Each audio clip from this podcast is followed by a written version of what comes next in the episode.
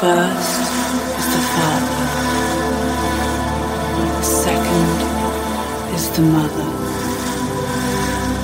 and the third is the child.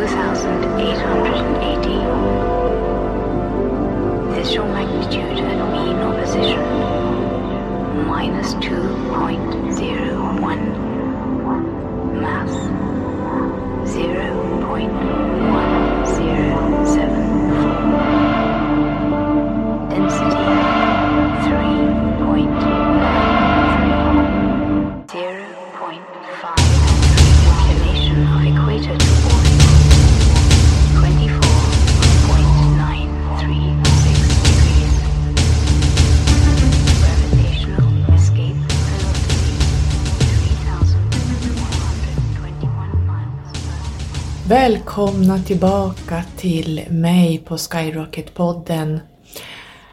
Tänk att vi är inne i ett nytt år nu, ett år fem.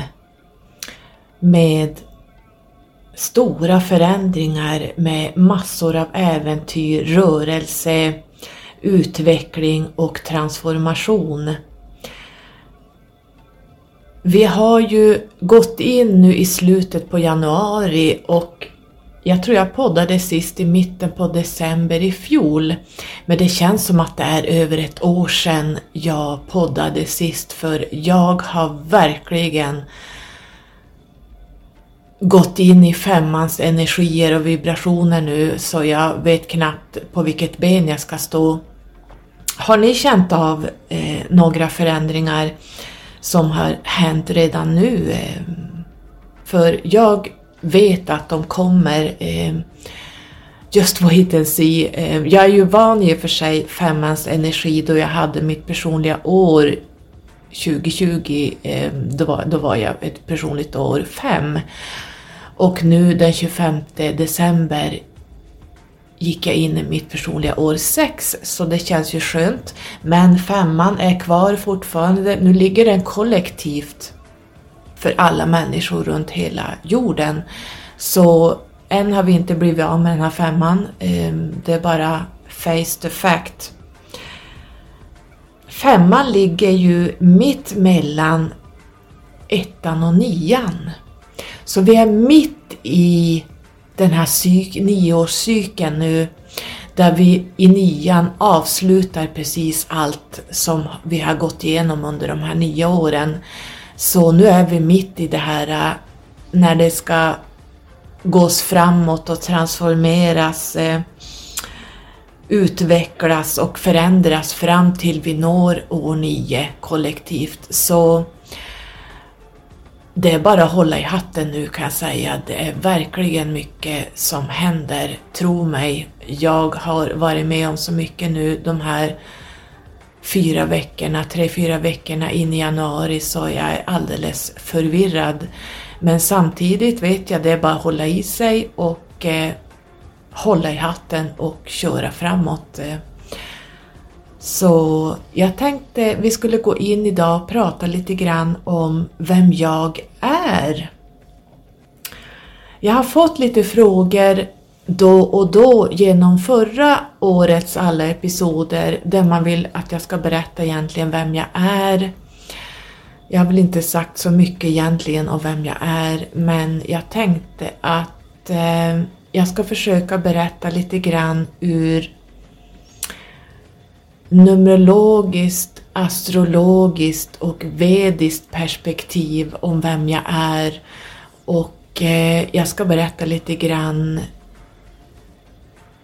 vad jag har i bagaget som fysisk människa och hur alla de här numerologiska och astrologiska och vediska egenskaperna har visat sig i mitt liv. Det är helt otroligt. Det är som att ha facit i hand nu när man tittar tillbaka och ser hur allt det här har manifesterat sig enligt planerna. Så välkomna in till en eh, ny episod i Skyrocket-podden.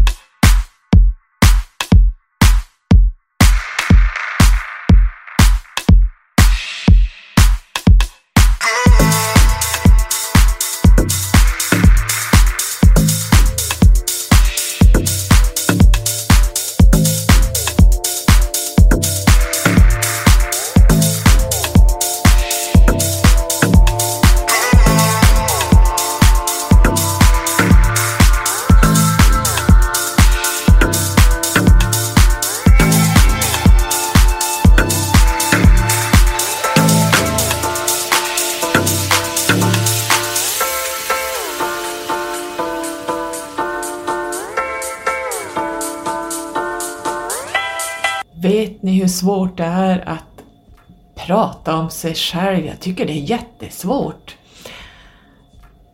Jag beundrar de som verkligen kan promota sig själva, ehm, så jag ska göra ett försök. Ehm, och jag vet att i den andliga och mediala världen så är man ju intresserad av framförallt det numerologiska förstås ehm, och sen eh, är man även intresserad av det astrologiska.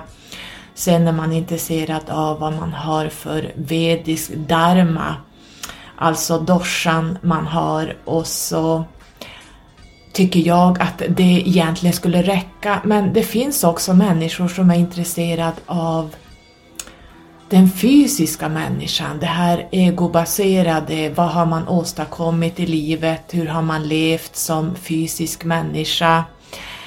Um, och det är det som är det svåra då, att sitta och berätta vad man har gjort i livet. Så jag tänker att jag ska dra just den delen. och Jag tänker att vi börjar med den tråkiga delen innan vi går in på det intressanta, det astrologiska och numerologiska och även dharman i vedan. Vem är då den här techno, house och R&B tjejen från norr? Tyvärr så är hon inte från norr. Jag är född i Södertälje, eh, söder om Stockholm. När jag var ungefär 5-6 år så skilde sig mina föräldrar och jag och min mamma flyttade upp hit till Norrland i och med att hon var härifrån. Och som 18-åring så hade jag då ett eget hus, enplans, ganska nybyggt hus med på fem rum och kök.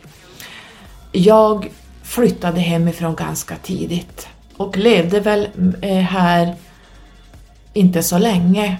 För jag tror som 19-20-åring så gjorde jag det där stora hoppet, ni vet narren i tarot. Jag hoppade utan fallskärm, utan pengar, utan någon egentlig plan. Jag lämnade Norrland och flyttade till Stockholm. Jag var fast besluten om att jag skulle jobba på Sveriges då, jag vet inte om det är det idag, men då bästa, mest avancerade sjukhus. Så jag eh, fick en fast tjänst på heltid på Karolinska Universitetssjukhusets centralintensiv och här var det ju högteknologisk avancerad vård, alltså ni kan inte ens föreställa er. Och när jag klev in där, jag tänkte bara, vad FN har jag gett mig in på? Eh, det var ju även ett traumacenter, vi hade ECLA eller ECMO-behandling, ni kan googla upp det också. Alltså, det var helt outstanding det jag har fått sett och uppleva på SIVA. Alltså det, det finns inte, jag kan inte ens förklara det, alltså det finns ingenting jag inte har sett eller varit med om. Under de här åren jag var i Stockholm, det var ganska många år, så utbildade jag mig också på KI, alltså Karolinska institutet, eh, just för att eh, finlira eh, anestesin och eh, IVA-vården. Så jag läste ju på Karolinska institutet då ganska avancerade kurser kring cirkulation och andnings och njurfysiologi, speciella medicinska och kirurgiska sjukdomstillstånd, anestesi, eh, vätske och elektrolyt och syra-basbalans. Ni vet att jag ibland pratar om eh, blodgaser. Det var respiratorbehandling och kunna ratta respiratorerna på sina fem fingrar. Det är ganska avancerat. Eh, man, man, man ställer in egentligen respiratorerna efter de här blodgaserna man tar. Det, jag gick även eh, avancerade kurser kring dialysbehandling, att kunna eh, tolka EKG, eh, vad har man för rytm? Det, finns, det är ganska svårt att, att tolka EKG för att upptäcka de här små, små förändringarna. Naturligtvis så var det ju varje år hjärt och lungräddning men det här var på en väldigt avancerad nivå. Det, jag gick igenom, eh, eh gick även en kurs för en eh, jätteduktig smärtdoktor i smärta och smärtbehandling eh, där det även ingick, vi pratade lite grann om de här eh, nålarna som kineserna sätter i, ganska mycket psykologiska aspekter. Eh, det är mycket psykologi kring att jobba i en sån här miljö när det när vi badar i död kan man säga och tragedier och trauman eh, så att det var väldigt intressant. Det finns ett papper som jag är väldigt stolt över eh, därför att vi hade ju frekvent någonting som kallades för äckla-behandling och jag har ett intyg här från Karolinska, min chefssjuksköterska eh, har skrivit om mig. Så jag ska läsa upp det. Det här har inte jag läst på ja, 20 år så jag hittade det nu och det är väldigt intressant eh, för, för mig då också men det är så roligt att läsa vad, vad det här intyget säger. Då står det mitt namn. Har behandlat allvarliga chocktillstånd med extra corporal long assistance, alltså ECLA, som förekom frekvent vid avdelningen under denna tidsperiod. Carola har deltagit i denna mycket krävande vård där skötseln av dessa svårt sjuka patienter med multiorgansvikt ställt stora krav och hög kompetens.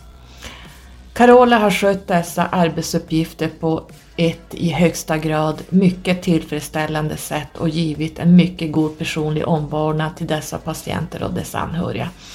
Alltså det här pappret kommer jag ihåg eh, nu när jag hittade det för jag började leta vad fasen har jag gjort i livet egentligen.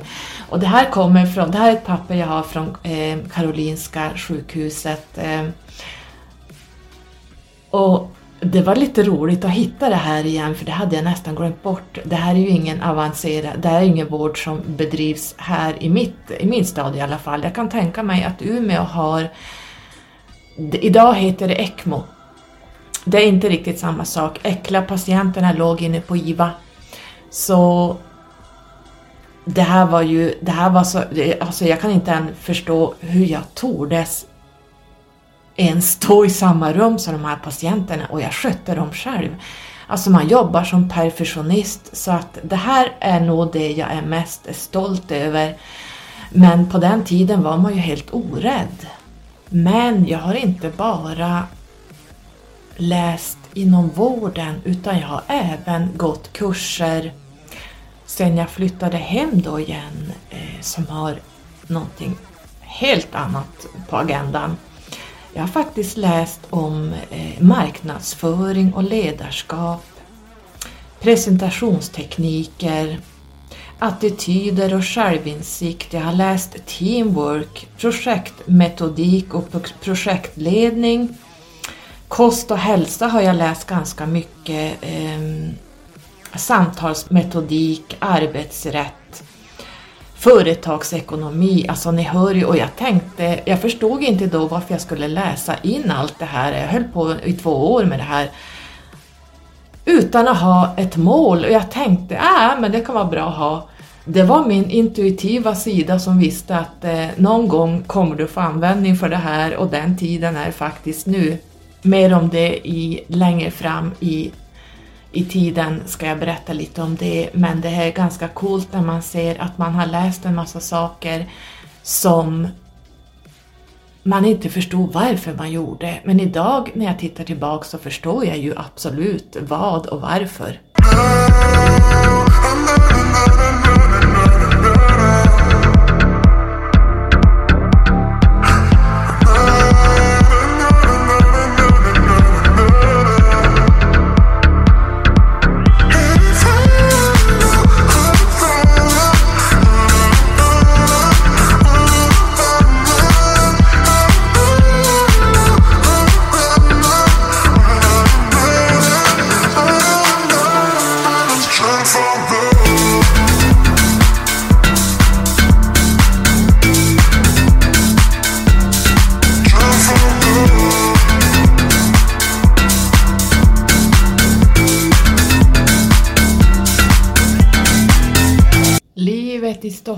Som den här unga tonårstjejen, nu var jag väl kanske, jag hade nog fyllt 20, så kallar jag det ändå tonår för eh, man är ju inte så mogen i den här åldern, i alla fall inte upp till 25-27, då börjar man väl kanske mogna på sig lite grann. Men jag, såg mig, jag ser mig själv som en tonåring på den här Stockholmstiden, jag, de här åren jag bodde där.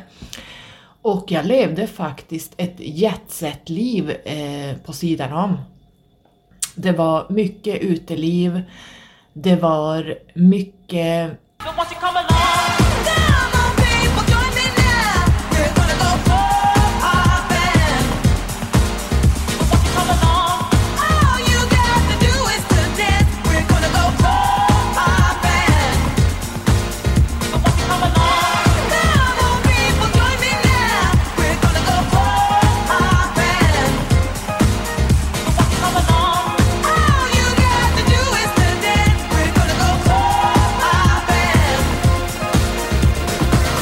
klubbkvällar. Jag kommer ihåg måndagar var den stora dagen man var ute. Det var liksom restaurangfolkets dag.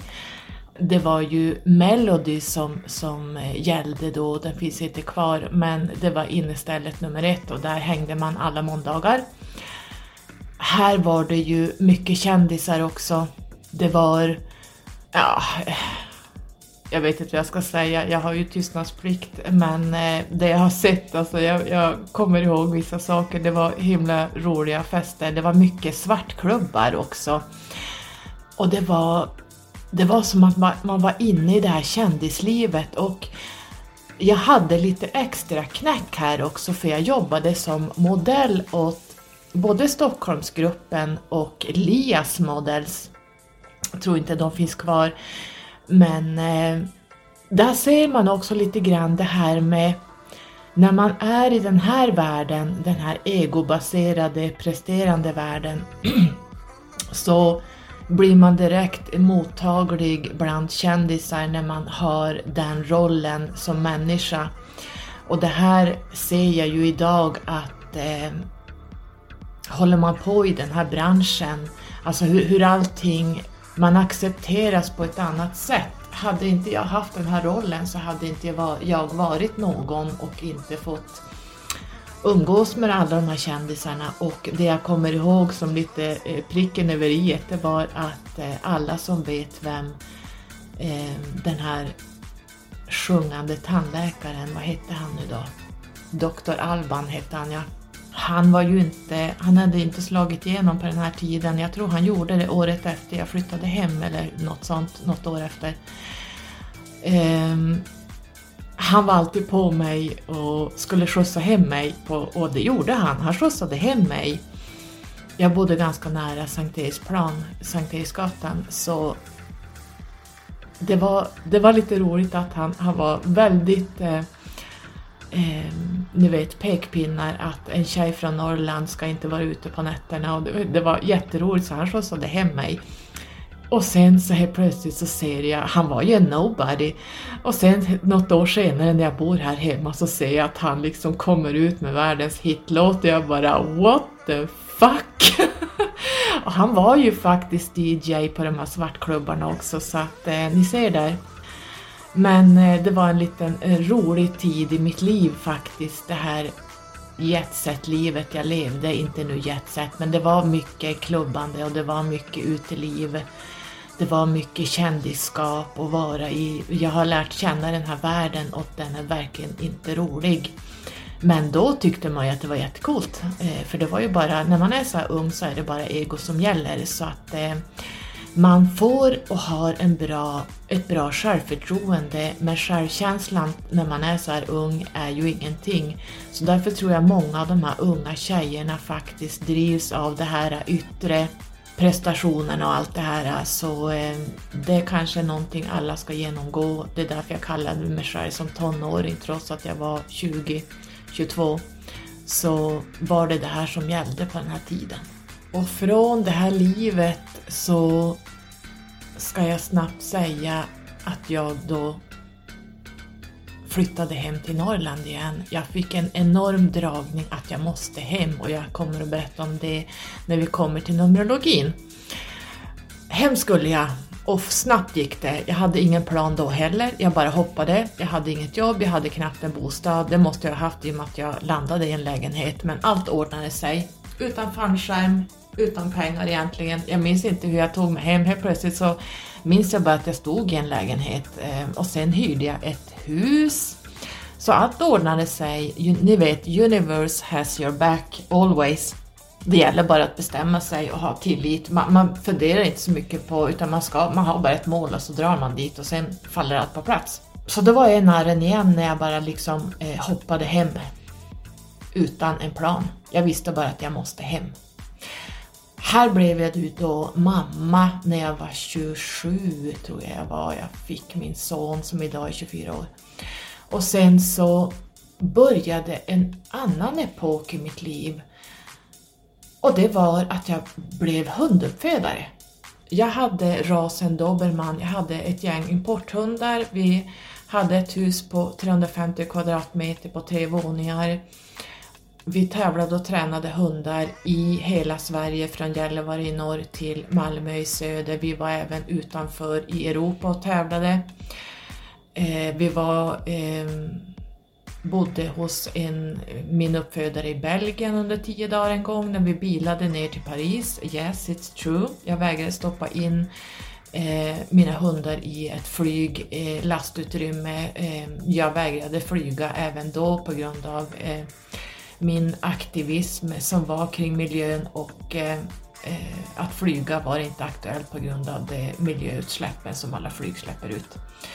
Så jag började med hunduppfödning och vi tävlade och tränade i utställning, rapport, alltså Brukset, rapport och spår och även lydnad upp till, det finns fyra klasser, eh, första, andra, tredje och elit. Så att mina hundar var, en var uppflyttad till elitklass och en var lydnadsklass 3. Så att det är ganska höga nivåer vi tävlade på. Så jag höll på med, med eh, hundar och eh, fördjupade mig i genetiken, i den mentala delen, alla mentaltesterna. Jag kunde alla stamtavlor i hela Europa, jag kunde avkommor efter vissa hannar och tikar. Jag gjorde diagram där jag såg hur det mentala utvecklades efter vissa linjer och så vidare, även sjukdomsbiten höll jag på med när det gäller rasens stora eh, sjukdom, dilaterad kardiomyopati, alltså DCM. Jag eh, var ordförande i Svenska Dogmanklubben i Norrlandsdistriktet. Ehm, jag, hade, eh, jag, jag var även ringsekreterare på Svenska Kennelklubbens internationella och nationella utställningar och jag hade även kurser där jag utbildade nya ringsekreterare och det är ju de som sitter i utställningsringarna hjälper domarna som dömer hundarna att eh, skriva beskrivningarna även, det finns alltid två ringsekreterare i varje ring. En skrivande och en, en som är ute. En som plockar in hundar efter olika klasser och olika vad, hur man är placerad i de olika klasserna. Så det är mycket att hålla reda på och eh, dirigera om utställarna. Så att det höll jag på med också. Så att det känns som att jag har levt flera liv i det här livet. Det är liksom eh, epoker som har varit eh, väldigt intressanta.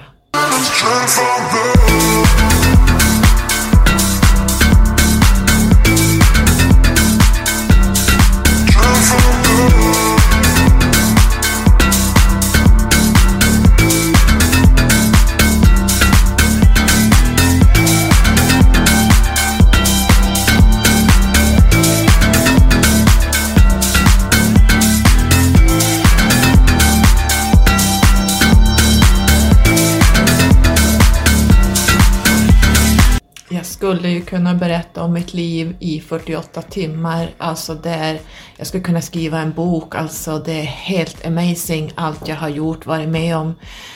Det har varit tunga perioder, eh, mestadels har det bara varit tungt, eh, men eh, det är jättebra saker som har stärkt mig, gjort mig till den människa jag är idag.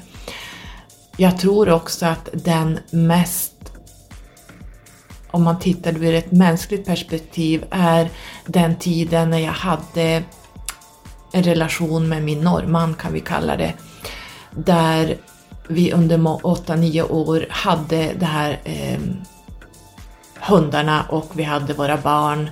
Vi hade det här gigantiska huset på 350 kvadrat som skulle skötas. Hundarna skulle tävlas och tränas och eh, motioneras. Det var de här barnen som, som hade sina eh, sporter och träningar och skolor och allt vad det var. Vi jobbade båda skift eh, på dygnets alla timmar och eh, vi skulle sköta tomten, vi hade en stuga i Norge. Ni förstår, det här livet var ju Svenssonliv Big. Eh, det var ett jättebra liv men den här perioden lärde jag mig ingenting. Man åker omkring på ett bananskal och det händer inte så mycket i ens liv egentligen. Utan man utvecklas inte när man är i en sån här period när man när man har det här lugna, hektiska familjelivet som bara rullar på. Eh, man utvecklas inte. Det, det, man däremot utvecklas som, det är ju som mamma och eh, eh, allt det jag höll på med i mitt intresse kring hundarna, att vara ringsekreteransvarig och ordförande i domarklubben och allt sånt där. Så men det, det, är ändå inte någonting om man jämför med alla katastrofer jag har varit med om. Det är där jag har lärt mig allt jag kan idag. Så jag hinner tyvärr inte gå in på det utan jag tänker vi går in på astrologin. Här kommer ju det intressanta egentligen, tycker jag. Här går vi in lite grann på vilka vi egentligen är, vad vi har för syfte, varför saker och ting blir som de blir. Inte nu kanske astrologin, det blir mera numerologin, men jag tänker att jag ska börja med mitt stjärntecken. Som de flesta vet så är jag ju stenbock och det är ju ett eh, jordtecken, ett kardinaltecken. Vi är lite alfa females, eh, vi är trygga, stabila, vi är ordningsamma, vi är naturliga ledare, vi är väldigt målmedvetna, vi är praktiska och jordnära, vi är ganska allvarliga. Vi har en del kurage, vi är lite stränga som våran pappa Saturnus då som styr det här tecknet. Vi är ju även ensamvargar och vi passar väldigt bra med andra jordisar såsom stenisar, jungfrur och oxar. Ehm, jag personligen kan även dras till skorpioner. Deras underground, under jorden, skuggsidorna, deras shaman-vibrationer.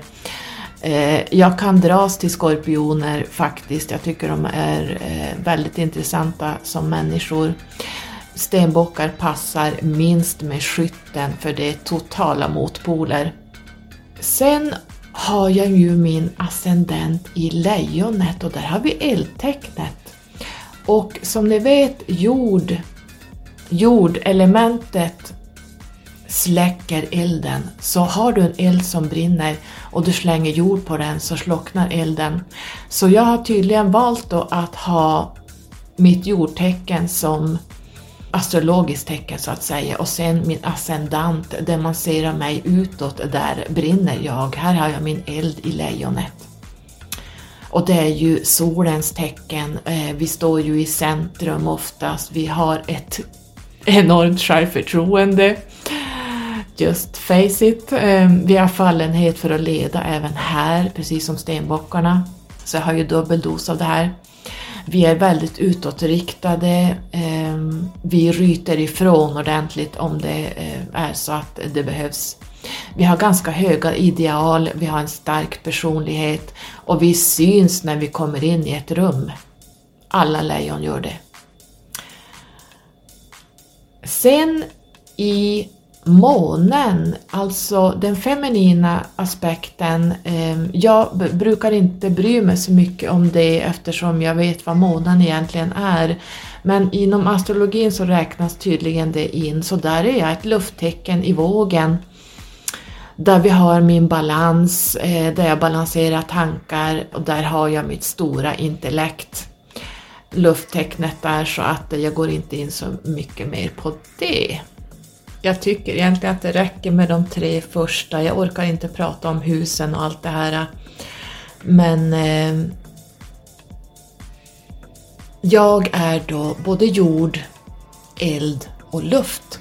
Jag saknar alltså vattnet. Eh, så det var lite grann om min astrologiska, de tre första som jag då ser som mest intressanta egentligen. Så jag tänker att vi ska faktiskt gå in på Numerologin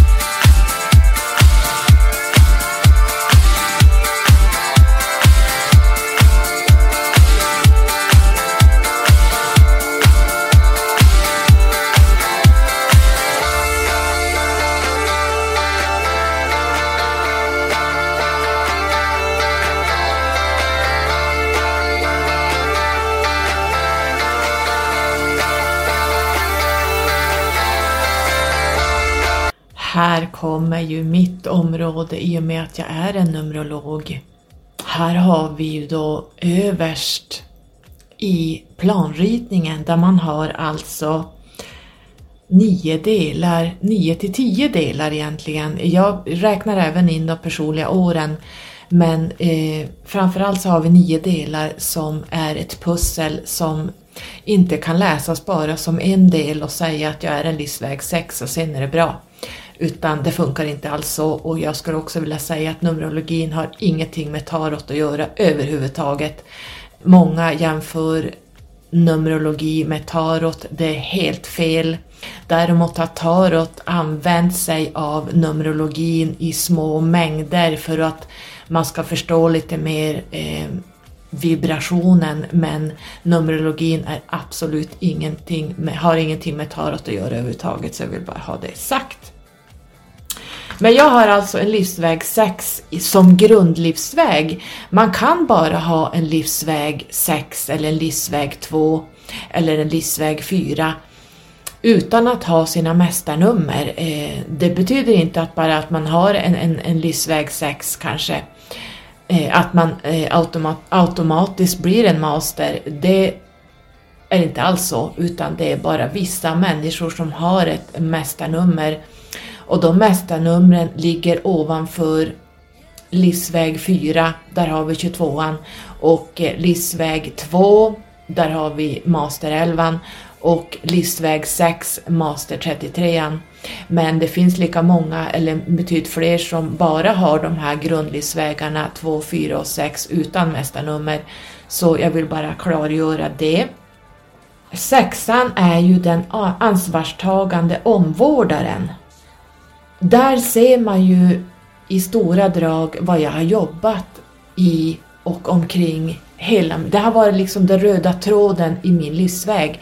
Att jobba med akutsjukvård hela min tid på KS, centralintensiven och 20 år på akutmottagningen. Så ni ser ju vad jag har omedvetet nu med facit i hand så ser jag ju att eh, det här är ju någonting som faktiskt har manifesterat sig. Jag har varit i den här branschen, i den här eh, ansvarstagande omvårdaren som sexan är. Jag kommer inte gå in djupt på sexan för då blir vi aldrig klara. Utan vi tar bara eh, den starkaste vibrationen i sexan och det är ju eh, att eh, just det här att man är en ansvarstagande omvårdare. Och där ser man, eh, det här hade jag ju ingen aning om då, förrän jag blev numerolog när jag började se shit pommes frites. Det stämmer väldigt bra vad min livsväg har lett mig in på för väg omedvetet så att eh, Numerologin är ju statisk och den kan aldrig bli fel. Den är helt och hållet rätt. Så det är bara att checka av för mig då att jag såg att wow, det är precis det här jag hållit på med i över 30 år. Master 33 då som jag har direkt när jag räknar ut min livsväg så får jag direkt en Master 33. Så den ligger ovanpå min sexa och det är ju mästarhealen och mästarläraren. Den här vibrationen går ju ännu högre in i det här äh, omvårdnaden, the caretaker, och det gör vi då på en ännu högre nivå, en högre energi inom vårdsektorn, medicin, kanske man jobbar som eh, psykiatriker, läkare, sköterska etc. Det beror på vilket område man är i. Men även genom uttryck av kreativiteten som en grafiker eller en konstnär, musiker, dansare, författare och liknande och ni ska få se när vi kommer in i Vedans dosha när jag pratar om den så ser ni att eh, det hör lite grann ihop med Mästar 33 när jag, när jag har, när jag har eh, kollat av vad jag har för eh, dosha. Vi har ju även dubbel dos av självuttryck och kreativ energi. Och ni vet ju att jag är ju gra, äh, grafiker jag håller på med bara sånt här. Det är sån passion att jag jag kan inte vara utan det här. Jag är inredningsfreak, jag håller på med grafisk design, jag... Alltså allt det här är liksom... Det, jag måste bada i det här. Även musiken i mitt liv har big impact när det gäller eh, mitt techno, house, R&B och så vidare. Den musiken gör ju att jag, jag bara skjutsas upp eh, till oneness på en gång. Så vi kan även vara lite perfektionister, så det vet ni att jag är. Vi har ju även ett Christ consciousness, alltså ett Kristusmedvetande. Vi är ju även högfrekventa healers. Och jag vet att jag har pysslat med det här hela mitt liv. Därför att i alla de relationer jag har haft, och det är många relationer jag har valt att gå in i, där jag har känt att jag har inte känt att den här killen eller mannen har varit en person jag kommer dela livet med utan jag har gått in i de här relationerna för att läka dem. Och sen har jag släppt dem. Det har varit mitt mission. Så med facit i hand så ser jag ju vad min 33 och min 6 har styrt mig in i de relationer jag har haft. Att eh, jag har dragits till de här eh, trasiga männen som har behövt min hjälp och jag har gjort allt jag har kunnat för att läka dem och sen har jag släppt dem och sen har jag tagit in en ny person som jag har läkt på alla sätt som bara går. Och det här är en enorm energi som inte jag kan beskriva men jag tror att alla sexer och 33 där ute känner igen sig när jag berättar om det här.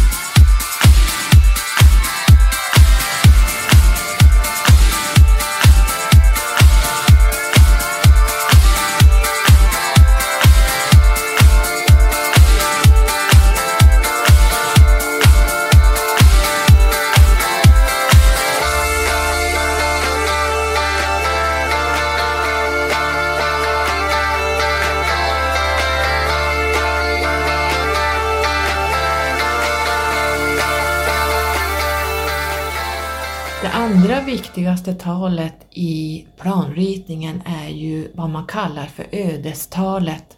Vem är det du ska bli och vara i det här livet? Och där har jag en sjua som är den reflekterande sanningssökaren. Vi är ju helt galna i lösa problem och strategier vi är intresserade av psykologi, metafysik, naturvetenskap, forskning, analytiskt tänkande, teknologi och en stor längtan efter kunskap, visdom och förståelse. Alltså det är ju det, det stora här. Eh, förstå människans beteenden, förstå universum och kosmos natur och sjuorna söker ju alltid svar, mening och sanning eh, egentligen kring hela allt, alltet, all existens. Och det, det jag känner, eh, det jag har gått in i min sjua jättemycket nu, det är att jag behöver få vara i fred och ha egen tid, introspektion och reflektion. Att få ha den här tiden för sig själv, där man kan stänga ur livets brus, allt det här som måsten och göranden som bara går på repeat.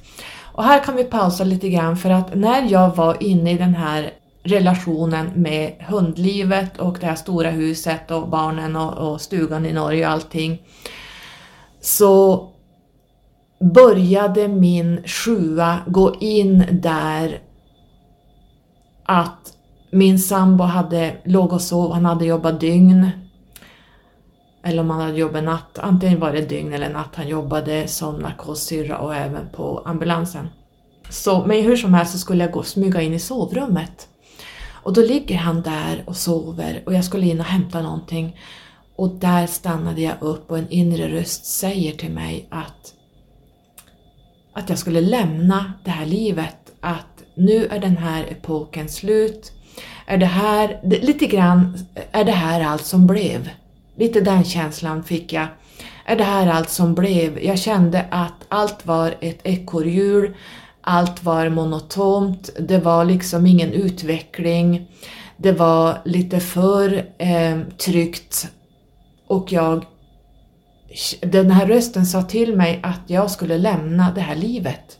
Och jag blev lite skrämd och jag kände, ni vet det här när man går in i de här Eh, schackarna så känner man vart det kommer ifrån. Och jag kände starkt, speciellt i ett chakra, att eh, det var två chakran som, som eh, dominerade här, speciellt eh, solarplexuschakrat gjorde lite motstånd.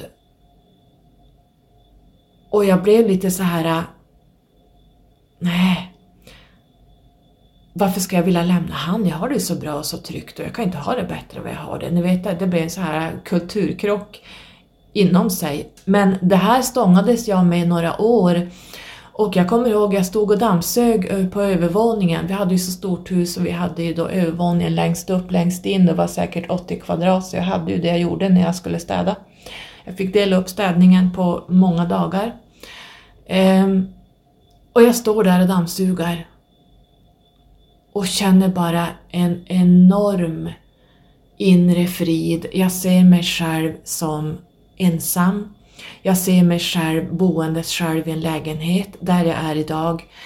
Min sjua, mitt ödestal började trycka på hårdare och hårdare och hårdare och det här var ju det här var ju eh, liksom dels att stångas med det här eh, trygga som jag levde i det här svenssonlivet och att säga upp det här livet och börja på en ny epok där jag skulle gå in i min sjua helt och hållet. Så det var här min, mitt ödestal tryckte på ordentligt och jag tror inte att jag hade varit, ja kanske till slut, men det blev, universum gjorde det som så att eh, min sambo var otrogen och därmed så blev det en separation. Annars hade jag nog dragit ut på det ännu mer. Jag kan idag titta tillbaka att den här sjuan skulle in. Det, det, var bara så. Det var mitt öde. Mitt ödestal gick in. Nu hade jag gått på min livsväg med det här eh, caretaker, allt jag har jobbat med i alla de här åren och nu var det dags för sjuan att göra entré och det gjorde den med full kraft. Så här blev det en, en, separation och jag började gå in i den här sjuan helt och hållet och där är jag fortfarande. Själen är ju det tredje viktigaste i din planritning och det ligger på tredje plats. Här finns det en bit med vad din själ vill lära sig och uppleva i det här livet. Och här har jag också en sexa. Så att ni ser att det, själen och livsvägen har varsin sexa. Nu, min livsväg blir inte egentligen sex, men det blir grundlivsvägen. Jag blir direkt en 33 en master 33 men eh, grunden är sexa. Eh, min själ är bara en sexa, det finns inget mästarnummer där. Men eh, där har vi också den här röda tråden att min själ har verkligen fått det den har velat ha. Det här eh, omhändertagande, omvårdnande, det här kärleksfulla, läkande till andra människor. Så att eh, jag har två sexor då i min planritning. Och ni ser ju vad jag har varit i 32 år det har bara varit i den här branschen så att eh, vare sig det har handlat om jobb eller eh, relationer så har den här vibrationen fått ta all plats. Så det är rätt coolt att få det här, eh, vi checkar av det också, eh, att det stämmer så otroligt bra när man med facit i hand tittar bakåt. Jag har även en till sjua i min planritning och jag har eh, även när jag bytte mitt efternamn som jag gjorde för några år sedan eh, till von Ahn som är då mitt eh, släktnamn så fick jag en mästarelva bara i det namnet nu kanske man inte kan räkna det som ett mästartal, men det namnet, det efternamnet vibrerar med en mästarelva potential. Eh, jag går inte in på mästarelvan idag, utan jag vill bara tala om det att eh, vibrationen ändrades helt när jag bytte efternamn. Från att ha haft en fyra tidigare i mitt efternamn så vart det en mästarelva när jag bytte efternamn och jag kände den vibrationen ganska så direkt. Någonting förändrades. Då förstod jag inte vad det var som förändrades men idag med facit i hand återigen så när man eh, räknar ut det ena som det. Det finns mycket som gömmer sig i din planritning som man inte har någon aning om. Så där fick jag också en, en mästarelva eh, vibration när jag bytte namn. Jag har även en nia i mitt hela aktuella namn, både med mitt för och efternamn, så har jag en nia där som blev då när jag bytte det här efternamnet, eh, när man eh, tar ihop hela namnet så att säga, då fick jag en nia. Där har vi den medkännande humanisten. Här har vi aktivismen som jag har pysslat med det som försiggår sig i samhället just nu. Eh, ni vet att jag har varit väldigt engagerad i allt som pågår i samhället nu kring de här eh, vaccinerna och eh, att det bara är bullshit alltihopa. Kabalen, politiskt, allting som försiggår sig nu med, med det här covid-19 och allt sånt, det är bara en ridå för någonting som ligger bakom som folk inte ser. Så det är ju min aktivism. Jag har även varit aktiv, äh, aktivism kring Moder Jord, kring feminismen. Jag var väldigt eh, engagerad i kvinnors rätt i samhället, djur och natur. Jag har stridit för djurens rätt, jag är med i PETA. Jag bojkottar helt djurparker. Jag skulle aldrig lägga en peng på att gå in på en djurpark och betala för den verksamheten. Likaså cirkusar. Ger man pengar till cirkusar och besöker det så är du, då bidrar du till att de här djuren har ett liv i ett helvete samma med djurparkerna. Så det har varit en stor aktivism i, i mitt liv och där har vi min nia, det vill säga den medkännande humanisten.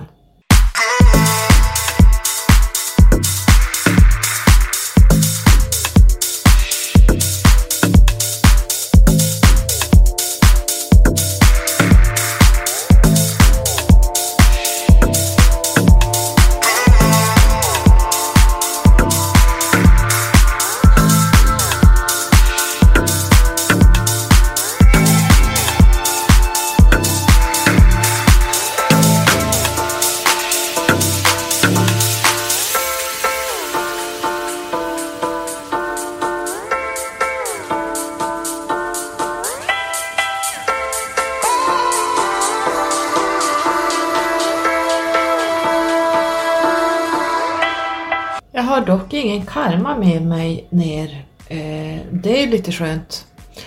Eh, det är inte många som inte har karma, men eh, det finns två som jag känner till. Och det är jag och min son. Vi har ingen som helst karma med oss i, i, som vi tar med oss sedan tidigare. Och det kan väl förklara då också varför jag inte har befunnit mig på jorden eh, de senaste eh, tidsåldern kanske, jag vet inte hur långt bak man kan räkna, men jag har ingen karma alls. Däremot har jag en skuld med mig och den skulden kommer jag inte ihåg när, var den låg under. Det finns fyra skuldtal. Nu har inte jag min planritning framför mig, men eh, jag har en skuld med mig ner. Och den jobbar jag med varje dag. Jag har skrivit ut den på papper, har den på kylskåpet så att jag jobbar med den varje dag för att bli bättre på den här eh, skulden som jag då har med mig ner. Så den jobbar jag med hela tiden och, så att jag inte glömmer den för det är väldigt viktigt om man ska göra sin personliga utveckling att man jobbar med de sakerna som man ska jobba med och inte stänger bort sånt som man inte vill se. För många vill inte se sina eh, skuggsidor, många vill inte se det här jobbiga, man, man bara trycker undan det och, och, stänger locket och kastar bort nyckeln. Och då utvecklas vi inte, eh, vi vill gärna bara vara där det, där det är eh, tryggt och liksom eh, vi ska inte behöva tänka, vi ska inte behöva, precis som ungefär när jag, när jag var i den här relationen i 8-9 år, det var liksom bara ett ekorrhjul. Det, det fanns egentligen inte så stora utmaningar. Det är klart att det fanns det, men inte på det sättet som när, när jag gick in i eh, när jag separerade sen och gick in helt i min sjua och eh, började jobba med min andliga och mediala utveckling, med personliga utveckling. Så vi måste se det vi ska jobba med och det finns klart och tydligt i planritningen vad det är du kom hit för att göra i alla de här 9-10 delarna. Det är bara så och det stämmer till 120 procent. Det, det, finns inga procent som kan säga så det, det stämmer så otroligt bra så att det är läskigt. Men nog om Numerologin, där har ni mig i alla fall så då ser ni att det stämmer ganska bra. Så jag tänkte vi ska gå in i Vedan.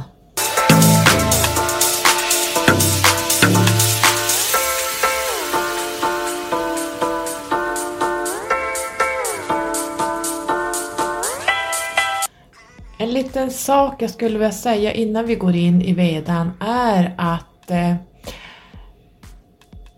när vi läker oss själva, när vi tittar på våra skuggsidor, när vi tittar på den karmiska lektionerna vi har med oss som vi ska lära oss, eller skulden, eh, ni vet allt det här jag pratar om som folk inte vill se eller ta tag i, gör att vi läker kollektivet. Vi läker inte bara oss själva, vi läker kanske flera generationer bakåt, eh, om man nu har levt som människa här en röd tråd som kanske har följt med i många tidslinjer och liv, epoker. Eh, man har eh, haft en, en, en karmisk eh, tråd som har följt med i generationer. Men du läker även kollektivet när du jobbar med, med dina egna triggers, skuggsidor och trauman och karman så, så hjälper du även kollektivet att höja sig eh, det är ju det vi är i just nu, att vi måste jobba. Man kan inte förändra världen utåt utan du måste börja i dig själv. Och tänk om alla människor skulle göra det här och nu, att bara koncentrera sig på det, skita i vad som händer på utsidan, utan bara jobba med sig själv. Förstår ni att vi skulle skjutsas upp till femte dimensionen på en kvart? Alltså det, det skulle gå så otroligt fort. Och det är därför vi, många av oss har det här jobbet att eh, vägleda kring det här för att folk måste börja titta på sin personliga utveckling, sin planritning, vad man kommer ner för att göra, varifrån man kommer, vad man har med sig och vad man ska lära sig, vad man ska genomgå. Det är otroligt viktigt, det här är A och O i hela din existens och hela den kollektiva existensen. Istället för kanske att sitta och stänga ner allt det här och kasta ut det här mot andra. Det finns faktiskt människor där ute som jagar människor, förtalar människor, gör sig lustig på andra människor, smutskastar andra människor, är svartsjuka och avundsjuka, rädda, full i rädsla, full i trauma, full i skit ska jag vilja säga, som inte klarar det här utan man projicerar ut det här på andra hela tiden. Så ser du sådana människor så dra åt dig både öronen och ögonen och titta vad de egentligen är. Nu börjar jag ha pratat länge här men jag ska snabbt bara gå in i min eh, ayurvedas dharma, det vill säga body eller mind body typen vi alla har. Jag är då i min dharma är jag en vata och då är jag då konstnär och artist, grafiker. Vi vill ju skapa skönhet överallt. Eh, hur vi uttrycker oss sker genom det här konstnärliga, grafiska, designen. Vi tar även in det här med ljud och musik, smak och lukt är väldigt viktigt. Men musiken för mig är ju eh, en röd tråd genom mitt liv. Vi behöver världen runt oss mer estetiskt tilltalande. Så här har ni ju mig där, det jag sa att eh, min 33 Master 33 har ungefär samma vibrationer och samma egenskaper. Det är rätt coolt. Healingen går inte in i den här, eh, i min eh, Vata, men där har vi i alla fall konstnären och artisten. Och det här har också varit en röd tråd genom hela mitt liv. Jag är grafisk designer, jag har pluggat på högskolan i, i Tekniska högskolan och eh, jag har hållit på med det här i många år och även min estetiska inredning är väldigt speciell för mig. Det kan man också bocka för och se att det stämmer. Jag har även en pitta och eh, det är ju en predominant dosha där jag är aktivist och här kommer vi ju in igen i den här nian till exempel. Eh, att åstadkomma sociala, miljömässiga, politiska förändringar. Titta vad jag har kämpat för genom hela mitt liv. Det är min dobermanras hälsa, mentala hälsa och fysiska hälsa eh, djur och natur, eh, feminismen och nu när jag gått in i det här, vad som pågår i det här skiftet i världen just nu. Vi vill göra världen till en bättre plats. Vi ser egentligen världen som helt sammanlänkat. Lite Sirian-energi här, eh, allt är ett, eh, det är oneness. Vi pratar även för de sovande och de röstlösa, de som inte kan uttrycka sig.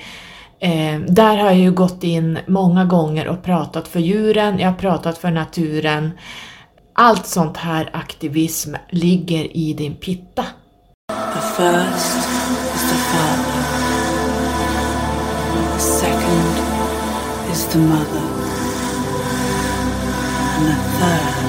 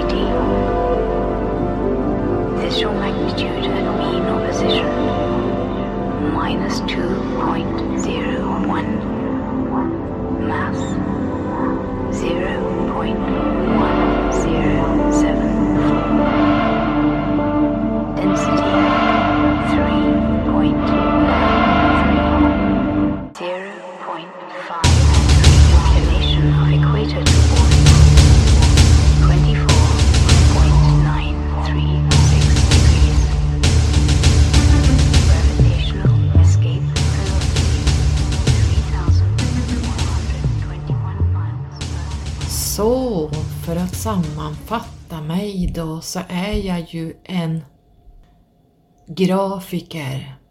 Jag är en poddare, jag är en inspiratör, jag är en kommunikatör.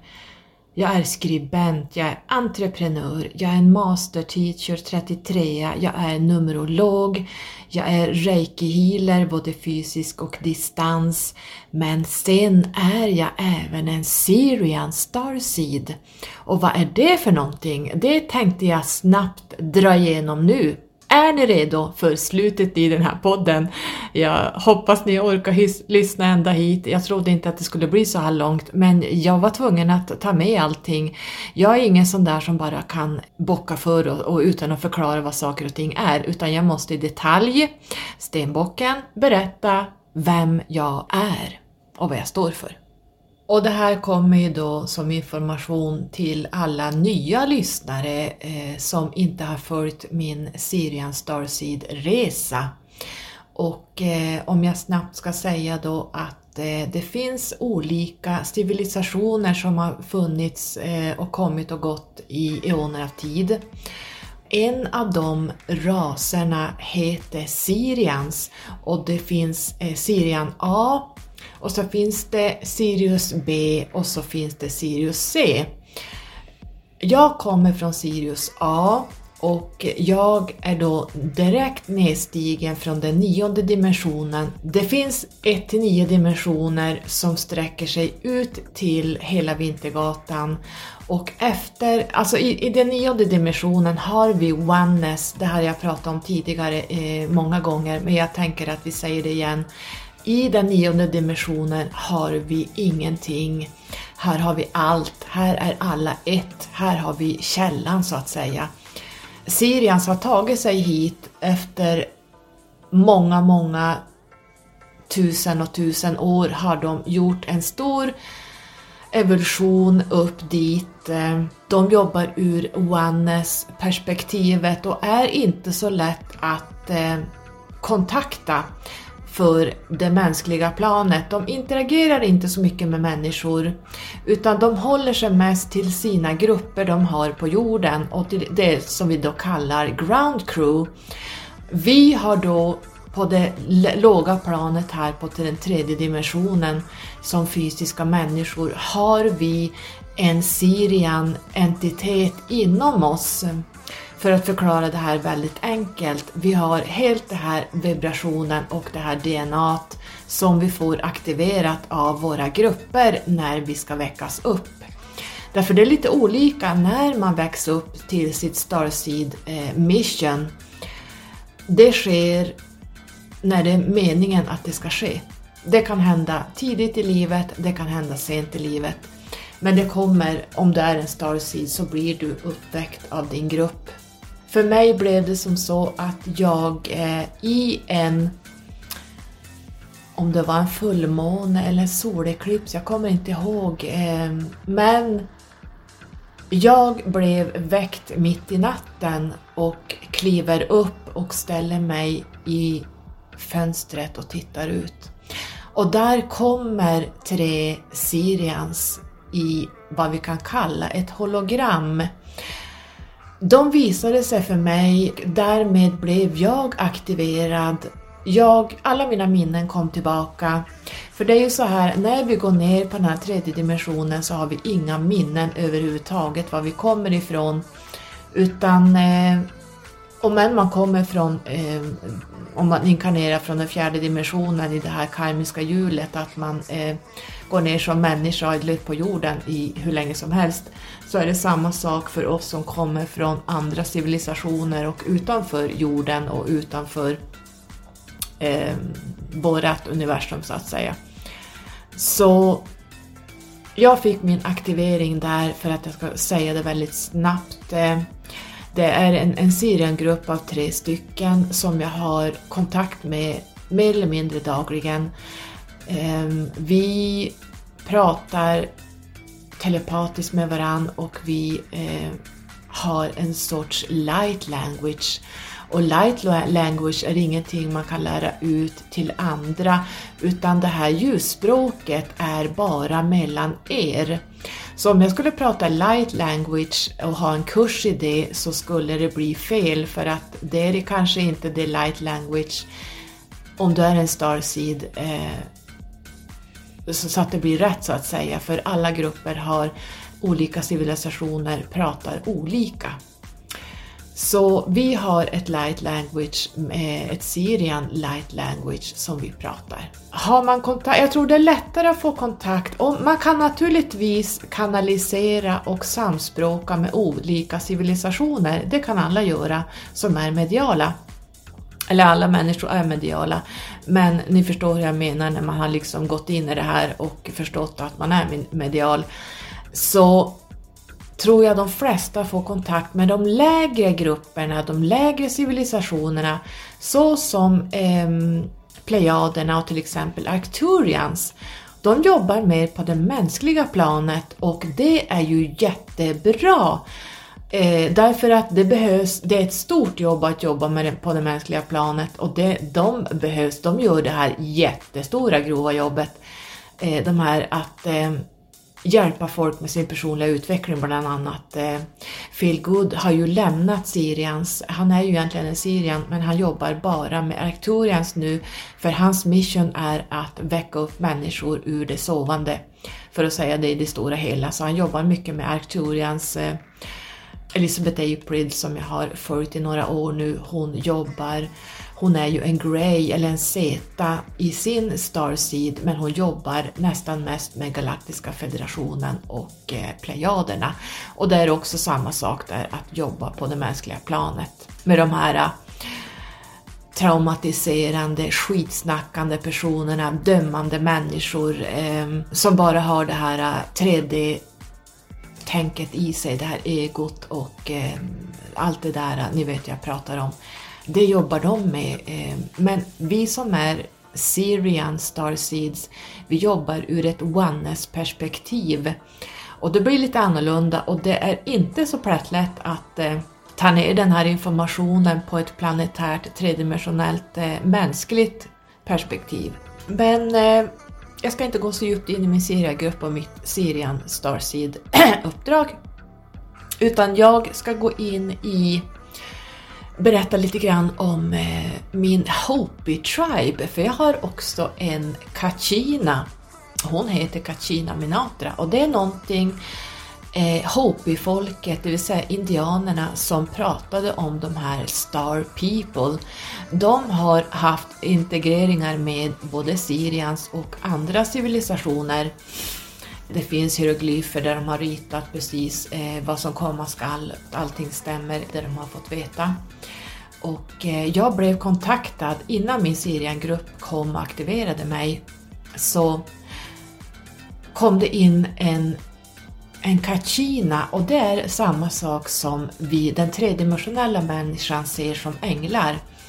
Änglar finns inte som vi tror att de finns och är med namn och kön och hierarkier och eh, en del har svärd och en del har eh, eh, det är nästan nu när jag pratar om det så att jag, att jag ser som ärkeängeln Mikael är kung i svärd i tarot och ärkeängeln Rafael är kung i, i stavar, det, det, är lite samma koncept. Det här är ju, no, det här är ju ren och skär bullshit för mig. Det finns inga änglar ur så som Bibeln och den moderna new age-rörelsen presenterar änglar, utan det är någonting helt annat. Det är ljusvarelser. Eh, jag hinner inte gå in på det idag, men Kachinas är ungefär som Hopi-människorna ser som den tredimensionella människan ser änglar. Hon kontaktade mig eh, och pratade ganska länge om eh, Sirius, hon pratade om The Blue Star Kachina. Eh, hon berättade om jättemycket saker som jag, jag var tvungen att tända lampan för jag fattade absolut ingenting av det hon kom med. Ehm, så att jag har även en guide som heter Kachina Minatra och hon är en ljusvarelse från den här tiden. Vi pratar alltså hur, jag tror det är tusen och tusen år tillbaka. Och det här är en kachina som jag kan koppla upp mig på när jag behöver. Hon är lättare att få kontakt med än vad Syrians egentligen är. Ska man prata med Syrians och connecta med dem så måste man sitta ganska lång stund och eh, verkligen gå in i oneness. Man måste ha jobbat bort mycket i den här personliga utvecklingen eh, för att överhuvudtaget kunna nå Syrian, eh, civilisationen. Nu är det lättare för oss som är därifrån, men ni förstår hur jag menar. Vårat mission är ju då att eh, människorna ska tillbaks till oneness, det vill säga där vårat högre jag sitter och styr. Vårat högre jag är ju vi i våran, på vårt högsta jag, alltså det högsta tidslinjen du kan komma. Eh, och det här är en jättespännande resa. Det här är otroligt givande att jobba ur ett oneness-perspektiv. Däremot är det som jag sa, det är svårt att ta ner det på ett mänskligt plan så att människan, människan ska förstå vad det är man säger. Så att ibland får man liksom fundera hur man ska lägga upp saker och ting eh, där man tankar ner då. Jag har även haft en kundalini-resning kring det här också och det är ett verktyg jag använder för att kunna gå ut i kosmos och vandra bland olika världar, olika dimensioner, olika galaxer eh, helt fritt. Jag blir ett med allt när jag går ut så att det är väldigt bra, ett bra verktyg att använda och det finns en anledning varför min kundalini vaknade.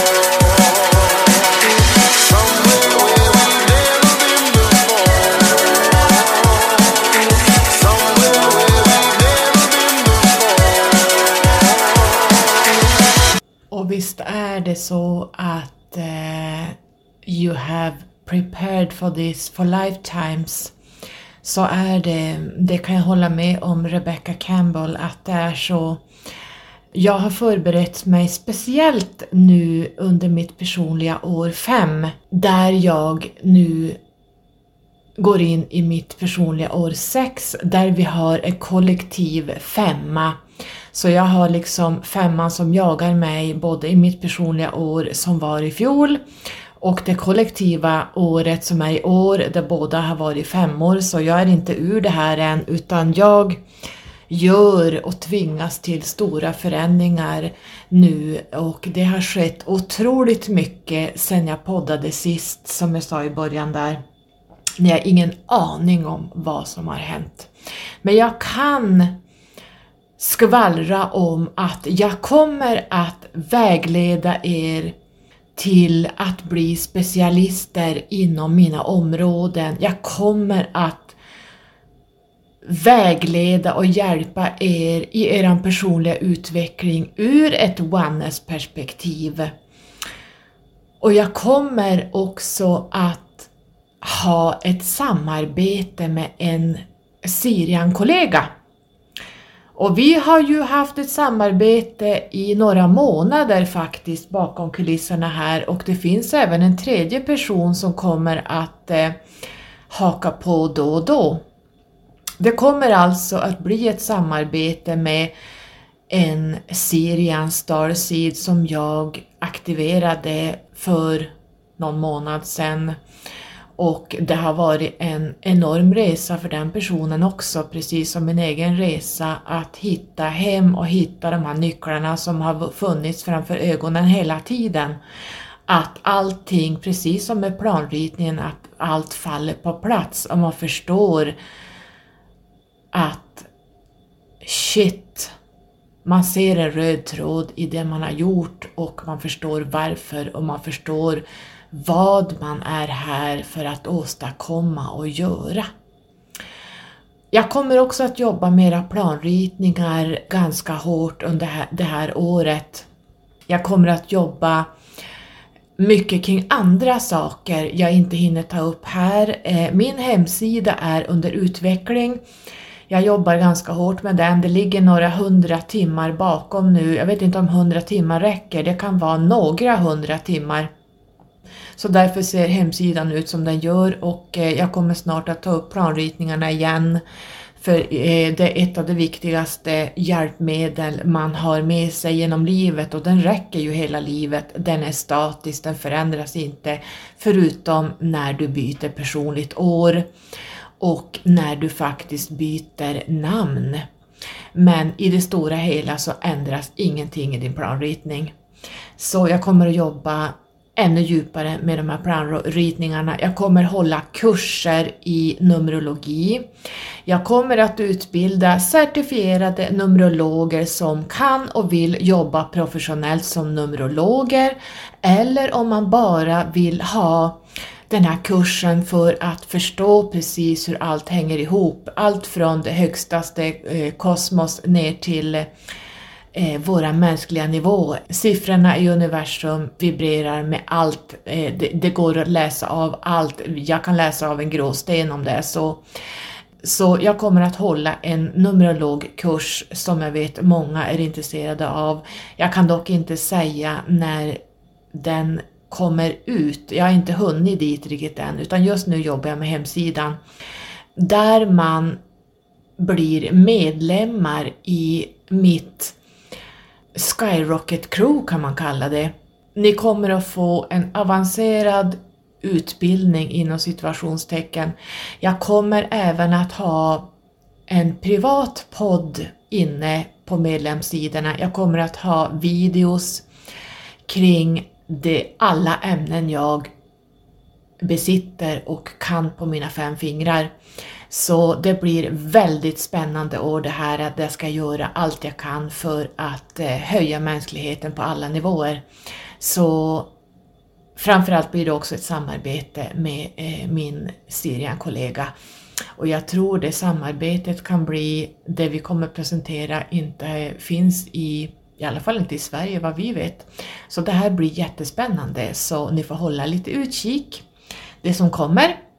Nu har jag pratat jättelänge. Jag trodde det här skulle gå på en kvart men det gjorde det förstås inte. Så tack för att du har lyssnat på mig och tack för att eh, du följer den här podden. Eh, klicka på följ den, prenumerera så blir jag jätteglad. Sprid den jättegärna om du har lust med det, om du känner att det resonerar med dig och dina vänner.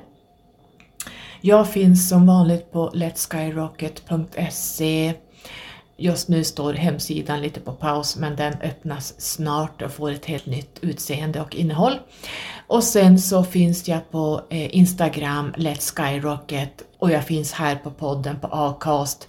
Jag vet inte hur mycket jag kommer att podda här. Eh, det kan bli att vi kör det inom våran medlemskrets i Skyrocket-gruppen jag kommer att ha där. Det kommer att bli så otroligt roligt och det ska bli så otroligt spännande att få komma ut med allt. Ni vet bara, det känns som att jag håller på att spricker i allting jag ska vägleda er i och prata om och skriva om och ja men ni förstår, det finns inget slut på någonting så att eh, jag är så fullpeppad så att jag går snart sönder. Jag flyger upp som en ballong i universum snart om jag inte får ur med allt det här. Så eh, det var väl allt det jag hade tänkt säga idag. Vi ses i ett annan tid av nuet, eh, så att eh, på återseende. Puss och kram!